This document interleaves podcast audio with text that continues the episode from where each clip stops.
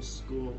If you remember the back in days after 11 o'clock, late night cinema cable, they always have these cheesy ass action movies from Andy Sidaris. And this was called Hard Ticket to Hawaii. It's been a long time I saw this particular movie, but I definitely remember the mutated snake. It was so stupid looking at it. But um, pretty much let's talk about what this movie is about.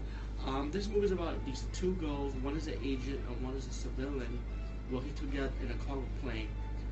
Um, they spotted a shipment in a little helicopter by accident, accident and picked up these two silver boxes, but the boxes actually have diamonds in it, and it was supposed to belong to a drug smuggler.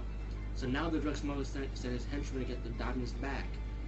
Plus, not only that, you got another situation, like Paulson just mentioned, a mutated snake is on the loose, contaminated with rats that he ate that was cancer infested.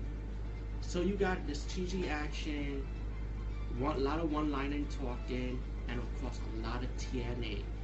Beautiful men, beautiful women. Everyone's like hot in this movie. Of course, you got a few people that are not so hot, but maybe a lot of people that's hot in this movie.